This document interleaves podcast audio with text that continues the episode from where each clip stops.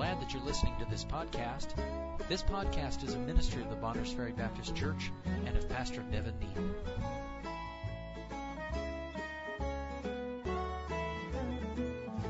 Jude, verse 11. Woe unto them, for they have gone in the way of Cain and ran greedily after the error of Balaam for reward and perished in the gainsaying of Core. These are spots in your feasts of charity when they feast with you, feeding themselves without fear. Clouds they are without water, carried about of winds, trees whose fruit withereth without fruit, twice dead, plucked up by the roots, raging waves of the sea, foaming out their own shame, wandering stars, to whom is reserved the blackness of darkness forever. And Enoch also, the seventh from Adam, prophesied of these, saying, Behold, the Lord cometh with ten thousands of his saints to execute judgment upon all and to convince all that are ungodly among them of all their ungodly deeds, which they have ungodly committed, and of all their hard speeches which ungodly sinners have spoken against him. These are murmurers, complainers, walking after their own lust, and their mouth speaketh great swelling words, having men's persons in admiration because of advantage. We'll stop reading there. Thank you. you may be seated. Dawson, I ask you a favor. Would you mind give me a bottle of water? This water doesn't taste something's not quite right. There's a bottle in the fridge if you don't mind. Thank you. So let me just give us a little bit of review from what we've looked at over the last few weeks, last couple of weeks. Uh, we began in verse 11. Of course, we went through each one of these men, uh, Cain and Balaam and Core, or Korah and and you can see their characteristics. And I believe, having studied them, some of the things said tonight will will be brought to light by being reminded of the kind of characters we were dealing with in Cain and Balaam and Korah. We gave some current illustrations of men like this that are operating now.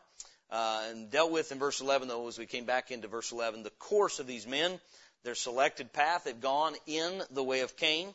Their sensual pursuit, they've run greedily after the error of Balaam and then their sudden perish. They have perished in the gainsaying of Korah. We know he, he perished suddenly. He that being often reproved hardeneth his neck shall suddenly be destroyed, and that without remedy. Number two, last uh, last week we went over their character as described in verses 12 and 13. Thank you, sir. And the Lord uses a number of things to, to describe their character. We said these men were unclean. They're referred to as spots. They're blemishes on a local church. Men like this are a blemish on the people of God in the local church. They're spots because they're unclean. They're filthy. They're unconcerned. They feast with God's people without fear. They commingle and fellowship as though they are true believers when in their heart they are not. They're unstable. They're represented by clouds without rain that are blown about of the winds, trees that are blown over by the winds, and waves that are blown up by the winds, if you would. So they're unclean, they're unconcerned, they're unstable, they're unrooted. By that we know because they are uprooted, uh, they are plucked up by the roots. They are unfruitful, trees without fruit, twice dead.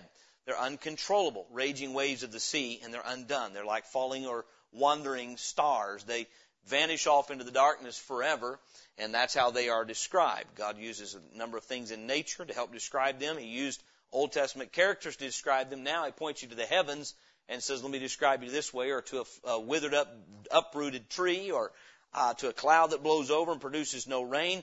We said about those things, all of those things are controlled by the wind. And winds in Ephesians chapter 4 are, are doctrines. They're blown about by every wind of doctrine. God's people should not be so. One of the, one of the roles of a pastor and teacher, uh, one of the roles of getting evangelists and preaching the gospel is to get us well established in what is true. One of the most popular things to do today is to declare, and it's nothing new under there's nothing new under the sun, is declare, I have discovered a revolutionary truth for you as Christians. And let me share that with you. You may be in a church that's that's um, orthodox. You may be in a church that's stuck in tradition. You may be in a church, and by the way, we don't want to be stuck in man-made tradition, but there are certain traditions that come from God. Amen. There are certain, Paul talked about traditions. He wasn't talking about man-made traditions. He's talking about things we do that become traditions for us because they're biblical. Preaching the Bible is a biblical tradition. speaking to ourselves in psalms and hymns and spiritual songs and making melody in our hearts to the Lord. That's a biblical tradition. Giving for the needs of fellow saints is a biblical tradition. Taking the Lord's table together according to God's Word is a biblical tradition. There are traditions that are to be kept according to God's Word. They should be a tradition. They should be repeated. They should be passed down through the ages. And so there's going to be people today that are always offering something that will revolutionize your Christian life. And I'm tell you they appeal to. They appeal to the unstable soul. The person that's unsettled in their Christian conviction. They're unsettled in their salvation. Maybe they're not sure they're saved. Maybe God has been dealing with them about submission of their will and they're battling that and along comes some cheap talking, big talking preacher that says, if you're hearing that, you're in a church that doesn't understand grace. Listen to my message and you'll be liberated to live how you want and have a good conscience. You realize you and I cannot have a clean conscience by living how we want. We can only have a clean conscience by living the way He wants. It's the only thing that the Spirit of God, as His children, will confirm in our conscience. Now that's the right way. Walk in it. When we try to pursue our lust and pursue the will of God at the same time, it causes confusion and distress. And yet, remember, these men turn the grace of God into lasciviousness, the very thing the grace of God is not to produce and cannot produce, they turn the grace of God. They say God's favor toward you is demonstrated by allowing you to live your life the way you want to. Now I'm going to tell you, there are preachers a dime a dozen today preaching this, and they're telling you that it's a revolutionizing truth. Oh, it'll revolutionize you all right. It'll take you right back in the slop of sin you came out with. You go in there with them, because remember what they go back to? Their hogs will go back to their wallowing and dogs will return to their vomit and they want to take you with them to share in their feast. this is why Jude is warning these men are dangerous. These men are headed for destruction. And so we've seen their, um, we've seen their, their course, their character. This week we begin by looking at their condemnation. Repeatedly through Jude's book, uh, it refers to the fact these are condemned men. And studying the Bible, I do not believe it is possible I do not, I don't see in scripture, and that's why I don't believe it, that it's possible for an apostate to be saved. They have come to the knowledge of the truth. They have rejected the knowledge of the truth. And it would seem that these are men that have gone beyond a point of, of willingness to be saved, and they are men who have committed themselves to destruction. I never find anywhere the Bible alluding to these being men who are salvageable. They are men who could have gotten saved. They've tasted the good things of God.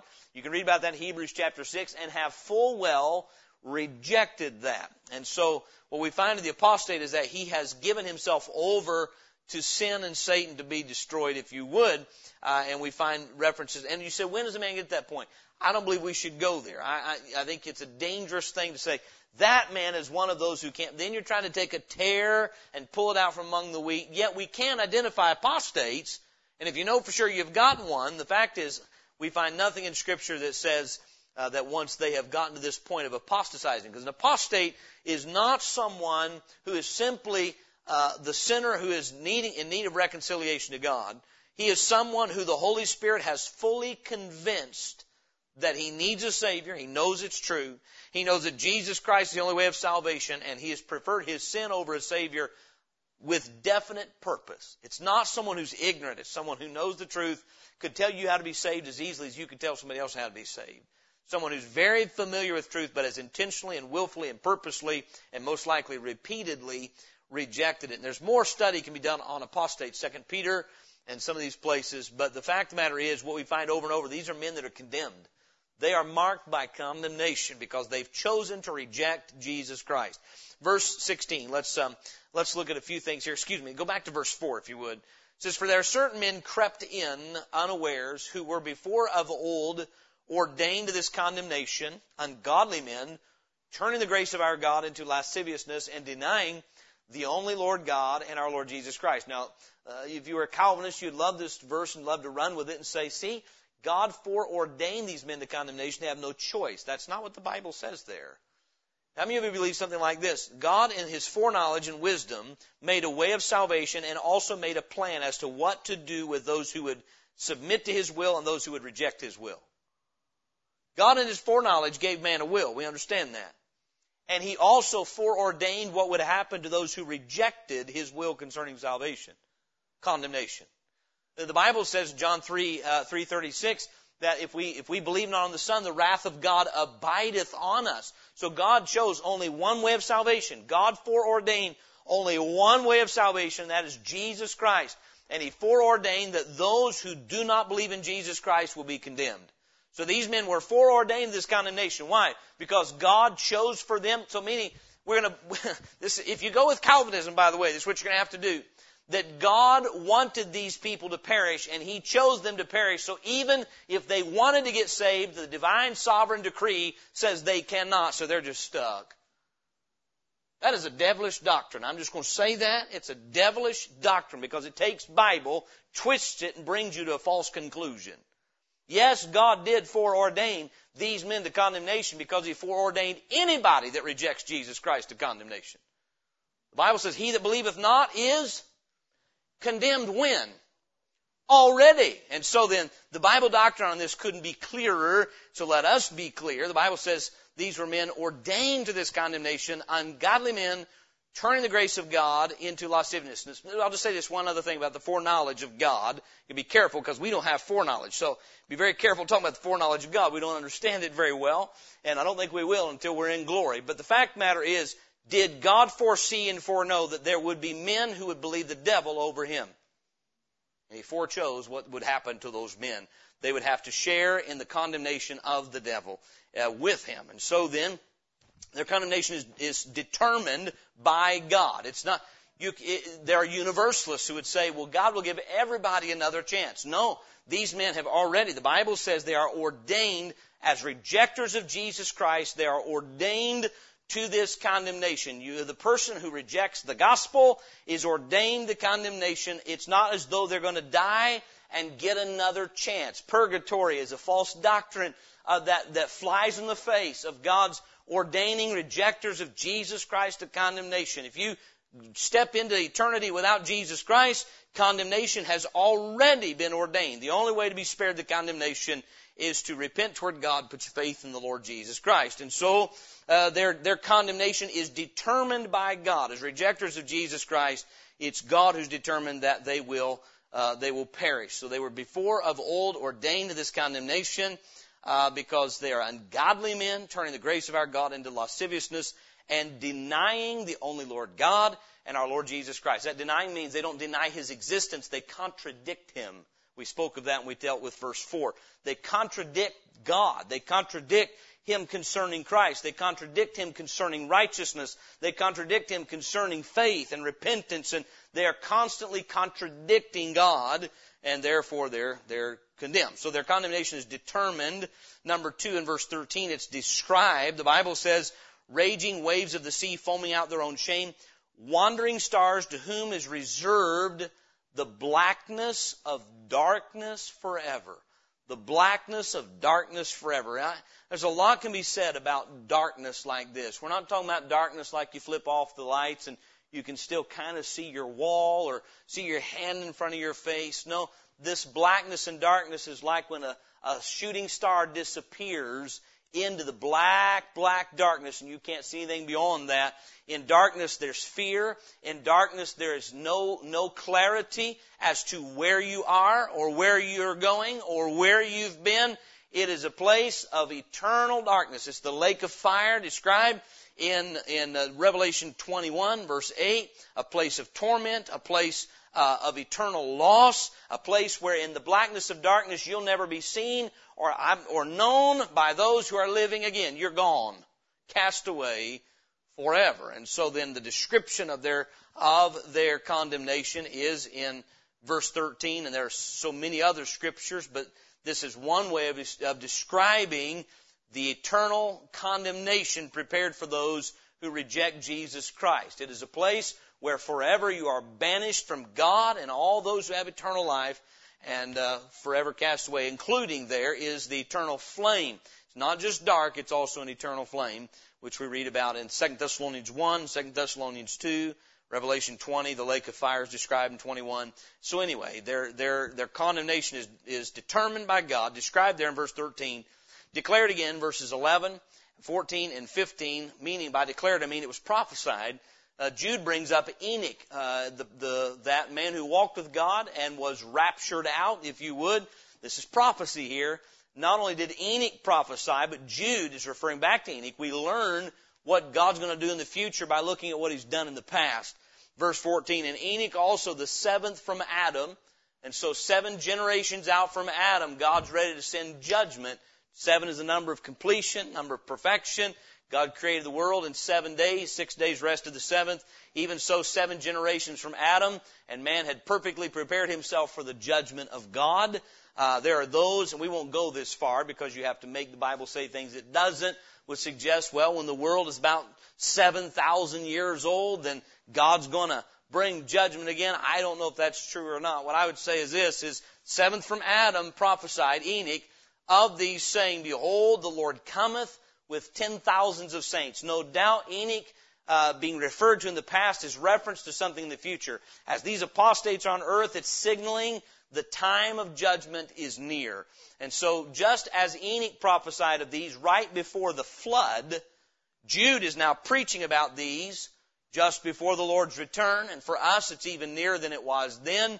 So, as Enoch also the seventh from Adam prophesied of these, saying, Behold, the Lord cometh with ten thousands of his saints to execute judgment upon all and to convince all that are ungodly among them of all their ungodly deeds which they have ungodly committed and of all their hard speeches which ungodly sinners have spoken against him. What do you think Jude is saying God's going to judge these men for? Being ungodly.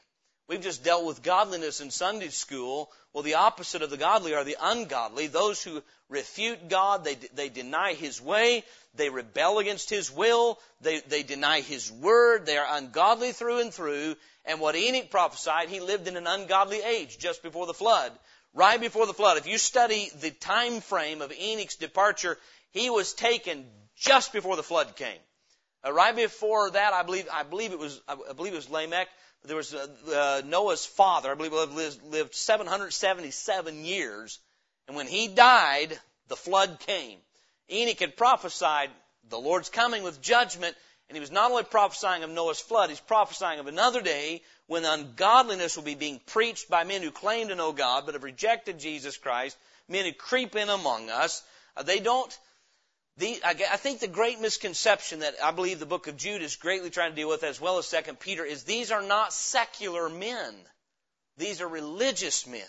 If we're not careful, we think of the secular world as the God deniers and the religious world as the God believers. But there's more unbelief in the religious world than there is in the, in the secular world many times. Now, I didn't say the, the righteous world, I said the religious world. And so these men are not secular. They are not ignorant of God. They don't even deny His existence. They pervert His word and falsely teach His grace in order to, to defend and promote ungodliness.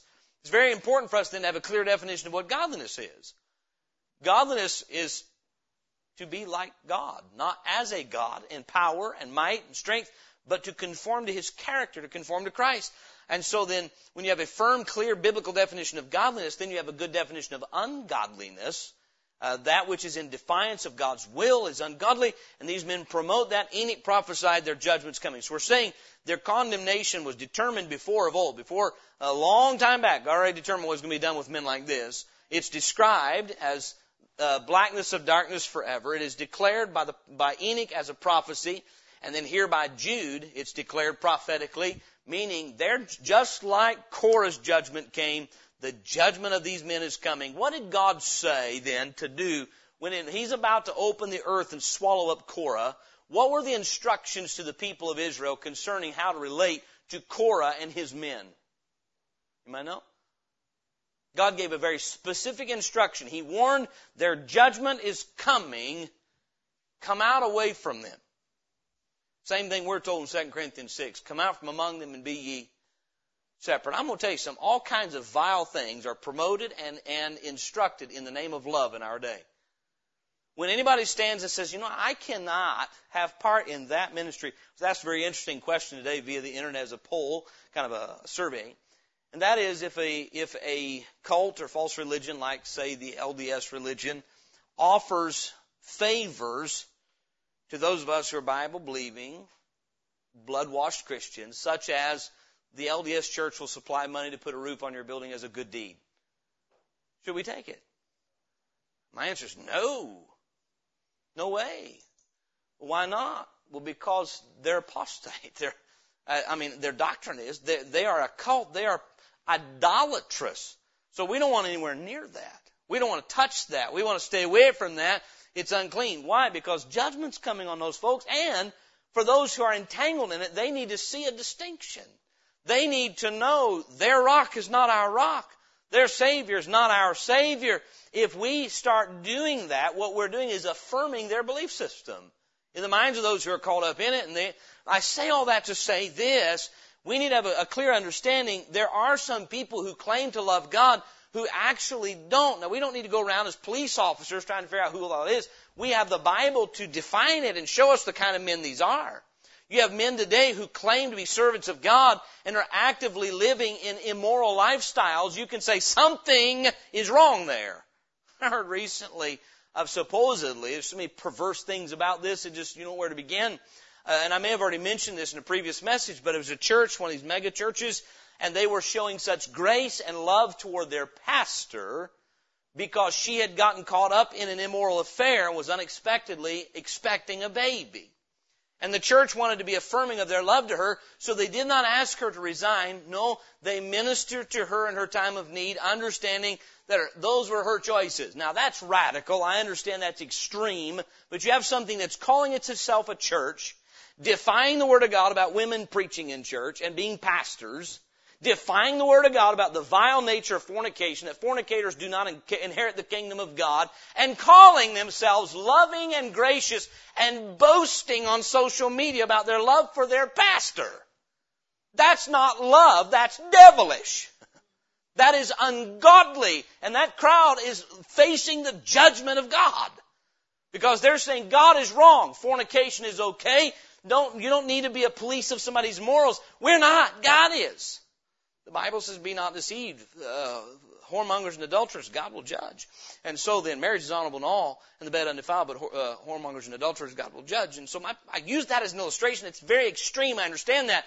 But may I say this, there are independent Baptist churches that are dabbling with that kind of mentality. By ta- the Corinthians did it. They, they patted themselves on their back for their love for their brother who was living in gross immorality. And Paul said, your glorying is not good. You're puffed up over this sin and you're glorying in how kind and how, how tolerant and acceptant you are, but that's not love. And so in, in this age, church, we've got to get a hold of this.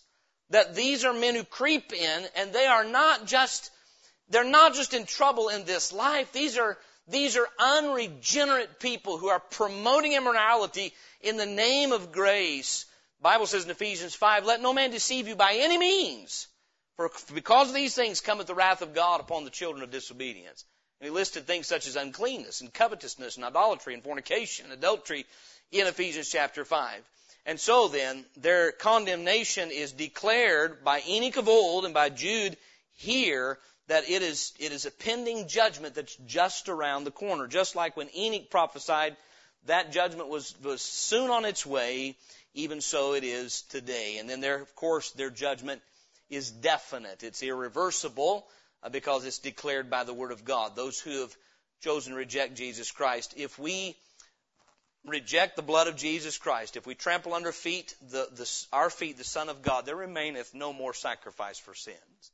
There, God's not going to give another son to die in our place. He's not going to offer another way of salvation. When one rejects Jesus Christ as the way of salvation, there's no other way of salvation. So their, their course is described, their character described, their condemnation determined by God, described, declared by, by the prophet Enoch and uh, the, the preacher Jude, and definite because it is uh, God that is carrying it out. Verse 16. He gives one more verse to uh, to help us, I think, define these men once and for all. He's going to speak of their conduct.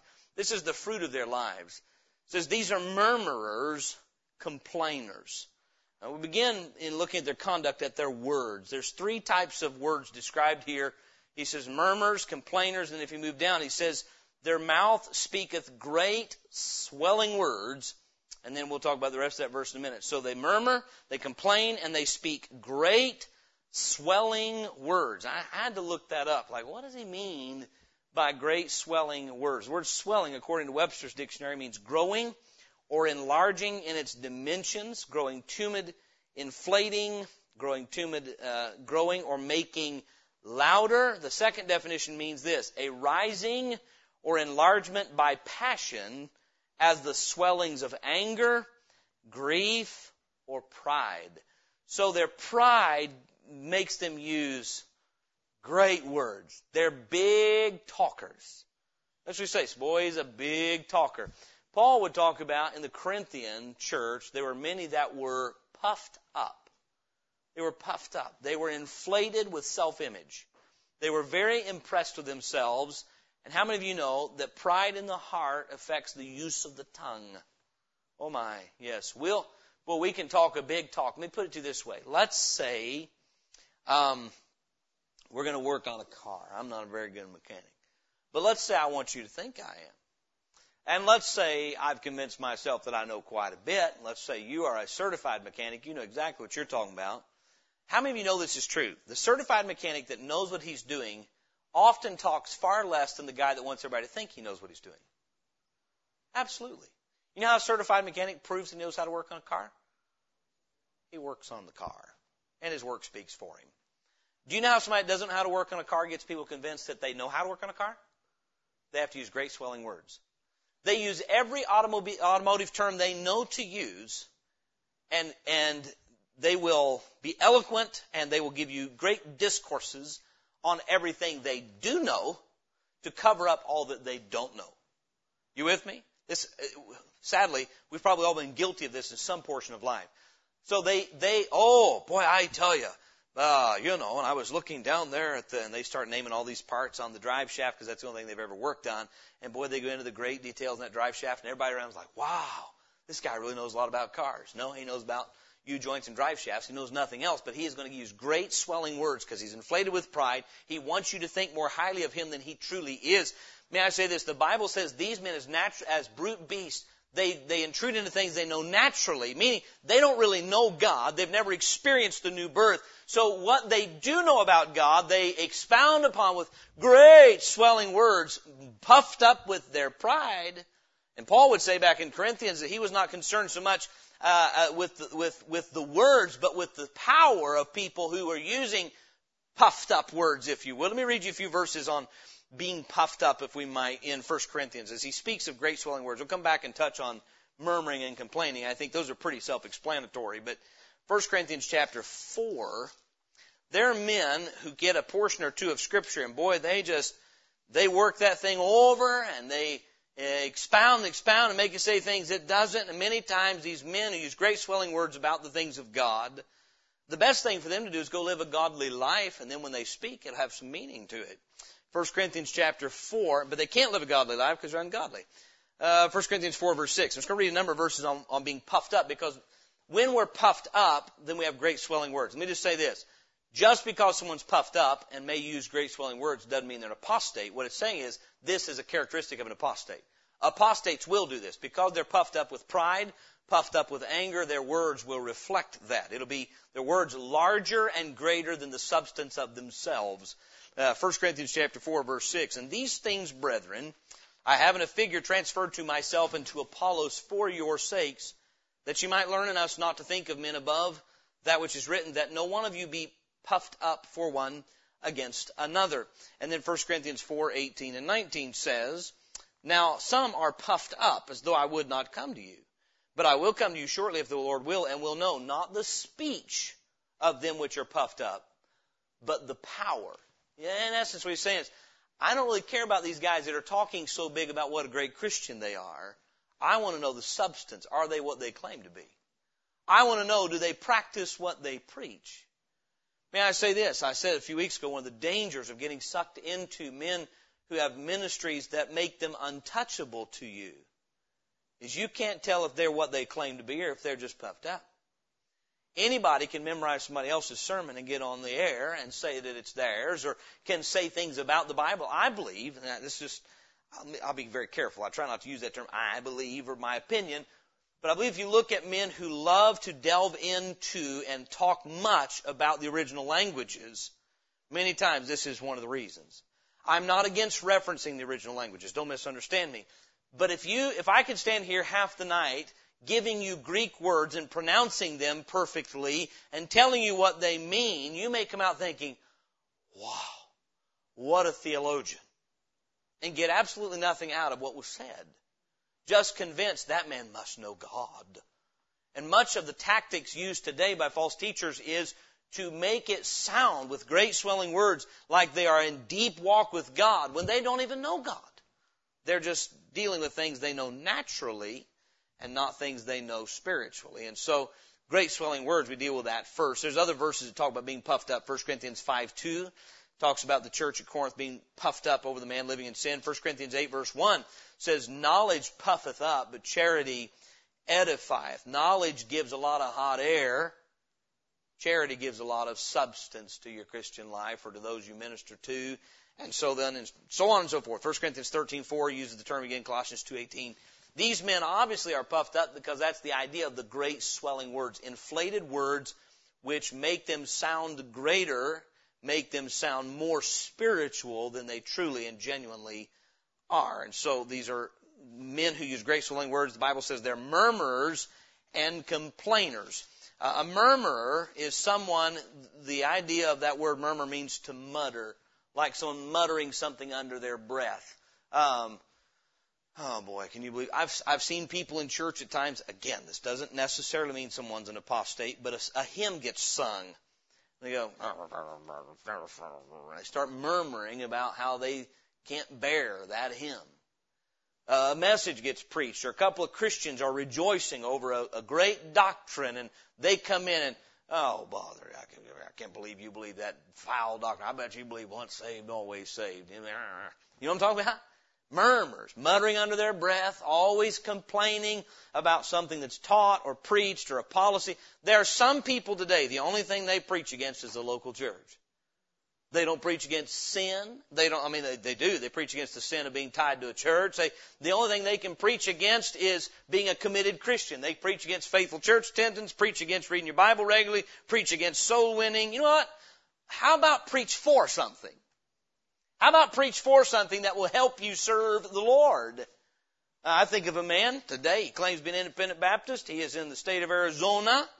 Some of you know I'm talking about. Might as well even say his name. Mr. Steven Anderson down there. And all I ever hear from that ministry is murmuring and complaining. Murmuring about that horrible brother that doesn't know what he's talking about, and that horrible missionary that doesn't know what he's talking about, and those people that claim to be soul winners but are not, they're not like us. Great swelling words. I'd like to know the substance. It's rare I name somebody's name, but his needs to be named. At the very least, he's a heretic. And he's a so-called Baptist. And again, I don't always name names, but that's one that needs to be because there is a public ministry putting out of YouTube videos and mailing DVDs in the mail and stealing people's church members and dividing churches and homes and families using puffed up, murmuring, complaining language. That's one example of many. And we need to be able to identify that and say, I don't want anything to do with that. I want to serve the Lord.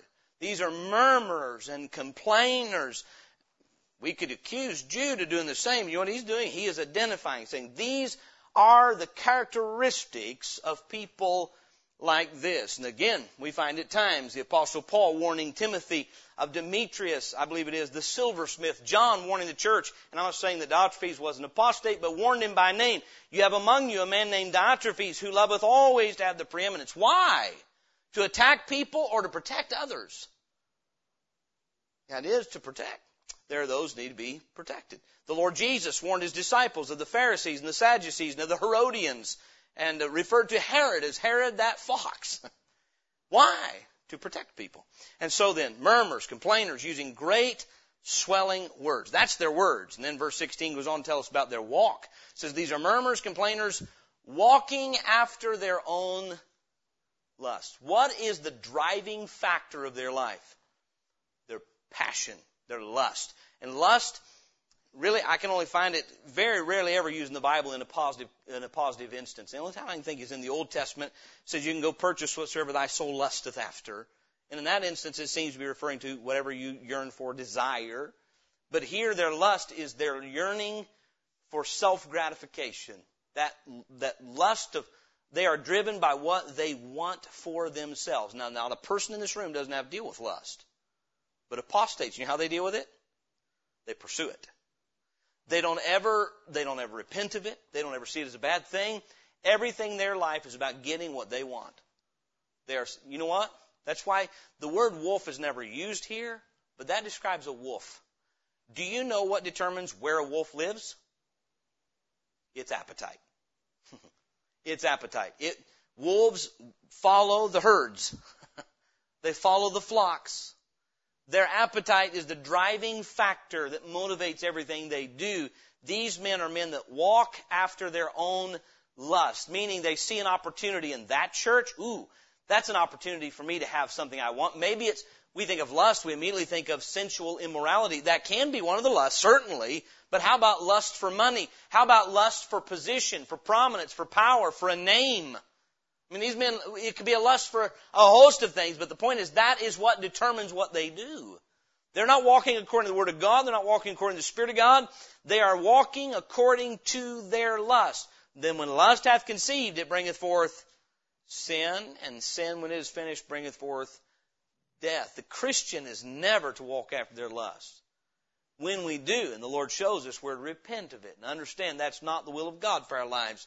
We're not to be led of our lusts. This I say, then walk in the Spirit, and you shall not fulfill the lust of the flesh. But these are men who are walking after their lust. May I say this? Many of the doctrines being formulated today will be presented to you as something that some great Christian discovered in his or her great walk with God that, that they have found something that you probably have not, when in fact what caused them to find it is it was a doctrine that excused them pursuing their lust. I've already decided what I want to do, and I'm going to use the Bible to vindicate my deeds. And it'll pitch it as, I have found something that will revolutionize your spiritual life, and so on and so forth. And eh, their walk is after their own lust. And finally, their wonder the Bible says these are murmurers, complainers, walking after their own lust, and their mouth speaketh great swelling words. And this says this, having men's persons in admiration because of advantage. I puzzled with this a little bit like, how do I process this? And I think I had my brain in a little bit backwards. I read a couple of other men that helped me a great deal. The idea would be this. The Bible says we're to do all things without respect of persons. But Paul told Timothy to do things without partiality. Meaning, um, I don't see a guy walk in the door and go, Ooh, to make a good church member. I saw what he's driving. How can we recruit this guy and get him to join us? I mean, look, he is an important individual in our community. I mean, he is a who's who in our town. Maybe if we could get him to come here, he could put a good word in for us over here. Maybe if we could win that guy. Now, he, hopefully he's saved, but man, if he would come here, wow, what it would do for this ministry if he could be part of it. The apostate is, he gravitates toward men and admires men who are to his advantage. He has men's persons in admiration. Why? Because he thinks they give him some kind of an advantage. If I could rub shoulders with so and so, that would, you know, we know that goes on in the business world, right? We know that goes on in the business world and we expect it from the lost but for men who claim to know God, men who claim to be serving the Lord are not supposed to admire men because of personal advantage. We are supposed to serve the Lord Jesus Christ and obey Him and serve others, not look for people who can be an advantage or do favors for us. And this mentality, I, when I've studied this aspect of this message today, it grieved me because I thought, wow, how many churches, and I'll just focus on Baptist churches, have become extremely political. You know what political is? We like that guy better than that guy because he gives us a greater advantage than that one. James warned of this. He said some guy comes in with gay clothing and you say, whoa, wow, get him a nice seat. And then one of the inmates comes in and it's, well, maybe there's some room back there for you in the back. We, we wouldn't want people to come here and think we're harboring fugitives or something, you know. Right?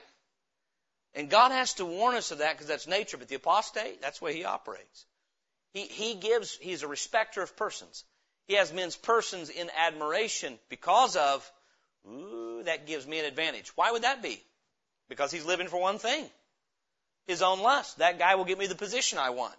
That lady will get, help me get the job, the, you know, the, the, uh, the notoriety I want. Uh, that, that youth group will get me this I want. This church, they go to a church not because they think the church can help them serve the Lord, but because they think I can use that church. How many men, I saw this in the southeast, joined a church not because they were saved, not because they loved God, not because they wanted to serve God, but because it was the church that was growing in town and they could go when they ran for city council and say, I'm a member of such and such Baptist church. That's what it's talking about. Having men's persons and admiration because of advantage. It'd do us well every now and then say, who are my heroes? People that I think by knowing them can make me, you know, I admire them because I want the advantages they have?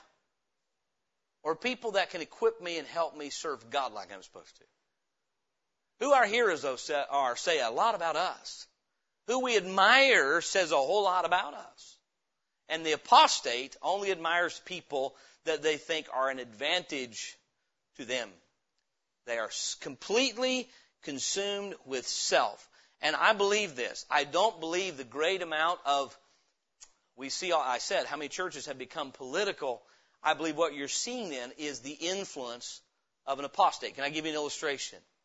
When Judas and the disciples were sitting and Mary comes in and anoints the feet of Jesus, the Lord Jesus is extremely pleased with what she did.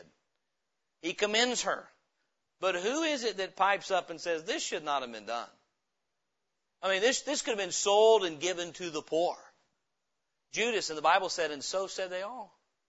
You see the influence Judas pulled among the disciples? These are men that prayed with Jesus, watched his miracles, and yet that apostate sitting among them, acting like he loved the poor when in fact he loved what? Money. And it seems to me there were probably people sitting around that loved money as much as he did. And he went to the leadership of the Jews and rubbed shoulders with them and made a deal. You give me 30 pieces, I'll give you him. You see what an apostate does. Judas was walking according to his own lust, the Lord knowing it the whole time, he rejected Jesus Christ full well, and of course we know Judas's fate. My point is this tonight. You and I need to be aware and be able to identify, not so we can go wagging our finger, not so we can become like them, but so that we can be free of their influences. We earnestly contend for the faith, not settling for some counterfeit faith from the voice of an apostate. Not, here's what an apostate does. He cannot rob you of your salvation, but boy, he can rob you of your fruitfulness. On a day when the disciples should have been influenced by Mary, they were criticizing her. Why? Because they were listening to Judas more than Jesus. You with me? On a day when they should have been worshiping Christ like Mary was, they were criticizing Mary like Judas was. I've heard people with my own ears who I know are saved criticizing people who are more godly than themselves. You know why? They're listening to some Judas and they're not listening to Jesus Christ we need to beware to cut off the influences of Judas's in our life in the sense of being able to identify that's not someone I need to be letting influence. That's not someone I need to be listening to. I need to listen to the Lord and His Word, be loyal to the Lord and His Word, earnestly contending for the faith. All right, that ends that message. Woe unto them. Next week, Jude will get into a more specific instruction when he says, but beloved, but beloved, verse 17. He's going to remind them, I've identified the apostates. He's dealt with that, and he'll touch on it a little bit more before he's done. But now he's going to give them some instruction. Okay, now how do you respond with these kind of people coming in among you? And we'll get some instruction from the Word of God about how to respond to this, how, how we how we should behave ourselves and conduct ourselves while we wait for the Lord to come.